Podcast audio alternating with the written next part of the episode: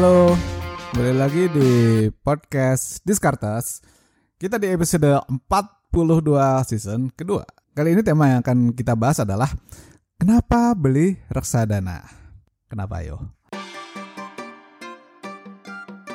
Yo buat teman-teman yang baru join ke podcast Diskartes Ini adalah podcast tentang keuangan, investasi, ekonomi, dan bisnis. Di season kedua gue akan challenge, gue akan kulik ide-ide dari buku, orang-orang, ataupun berita di sekeliling. Jelas ditambahkan dengan ide dari gue sendiri.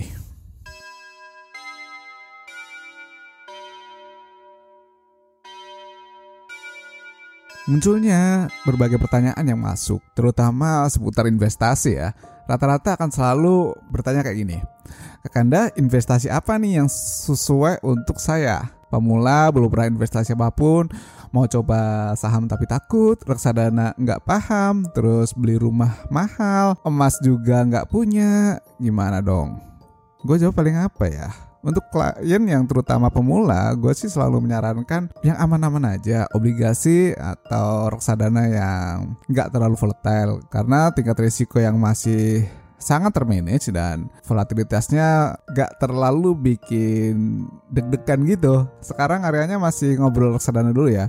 Sebenarnya udah pernah nih gue bahas beberapa waktu lalu juga di podcast ini. Well, reksadana lagi naik banget sih emang. Sepanjang 2020 nih ya, investor retail itu naik 78%. Gede banget sih ini. Sampai akhir Januari 2021 aja sudah 3,52 juta orang. Itu orang semua guys. Sayangnya beberapa reksadana memang kena masalah, nggak usah sebut merek ya, tapi dibubarkan sama otoritas OJK karena berbagai alasan. Salah satunya ada loh yang ngejanjiin fixed return padahal produknya bukan. Ini oknum karena gue juga masih investasi di reksadana jadi gue masih percaya dengan beberapa produk reksadana. So pada prakteknya ada sebuah reksadana yang bermain di saham-saham kecil dan gorengan. Di pihak lain dia menjanjikan fixed return ke nasabah bisa 10 sampai 11% per tahun. Nah, ini kan nggak match sebenarnya. Makanya, bahkan ketika kita invest di reksadana harus hati-hati agar meminimalisir kemungkinan risiko yang ada. Kemudian secara normal, apakah return dari reksadana bisa menutup inflasi? Kita coba pakai hitung-hitungan gampang ya, biar gue juga nggak ikutan pusing. Tahun 2020, inflasi tahunan itu 1,68% year on year ini. Apakah bisa ditutup dengan reksadana? Kalau dengan RDPU dan RDPT di tahun 2020, sebagian besar reksadana dengan jenis yang seperti itu ya, itu bisa-bisa aja.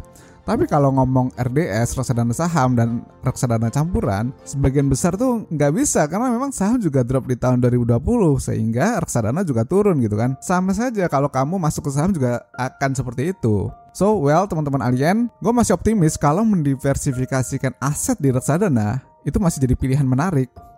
Kenapa dari sisi diversifikasi? Gini, misal kita kan sudah akrab dengan yang namanya saham, beli langsung bagian dari perusahaan, itu konteks dari saham. Salah satu cara balance-nya kan pakai obligasi nih. Selain obligasi pemerintah juga ada tuh obligasi government selain dari obligasi korporasi. Sayangnya kan mahal. Membeli RDPT juga jadi salah satu cara meski nggak secara langsung karena duit kamu dikelola sama orang yang profesional. Terus emangnya RDPT bisa lebih tinggi dari obligasi pemerintah? Jawabannya bisa lebih tinggi. Tapi ya gitu risikonya juga lebih gede. Makanya mempelajari reksadana tetap kudu dilakukan biar nggak buang waktu. Dana yang lebih kecil juga bisa jadi pertimbangan buat teman-teman investor pemula nih yang lagi di fase trial and error, fase coba-coba sekarang kan investasi reksadana bisa 100 ribu atau bahkan 10 ribu juga ada tapi ya saran gue kalau misalnya sudah punya dana berlebih masuk lebih gede gitu buat belajar nggak apa-apa. Apalagi buat teman-teman mahasiswa baru sepuluh ribu seratus ribu ya nggak masalah juga. Toh gue juga berawal dari nabung yang dikit-dikit. Biar ada sensasi gitu ngerasain. Kalian yang belum coba-coba bisa browsing dulu nih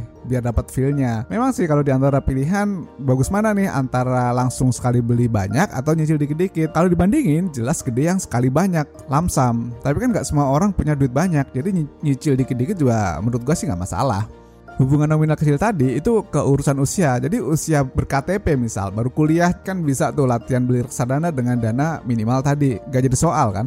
Gak ada masalah itu. Terus buat kamu yang masih kuliah terus nyobain, gak usah langsung ngarep untung. Tapi ya ini jadi kayak pengalaman gitu. Toh baru pertama nyobain. So dengan demikian habit investasi itu sudah kebangun sejak kamu usia belasan tahun, 19 tahun, 20 tahun gitu. Sisin aja dari uang saku bulanan kamu dari berapa sih dikasih uang dari rumah? Atau belajar bisnis kecil-kecilan berapa sisanya? Karena ini baru mulai kan.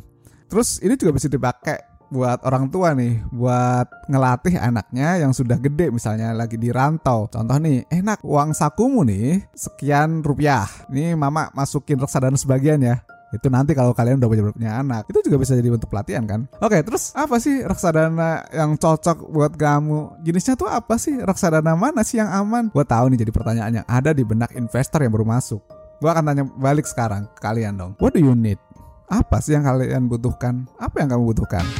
So, sampai jumpa lagi di podcast Discartes episode selanjutnya. Thank you and bye-bye.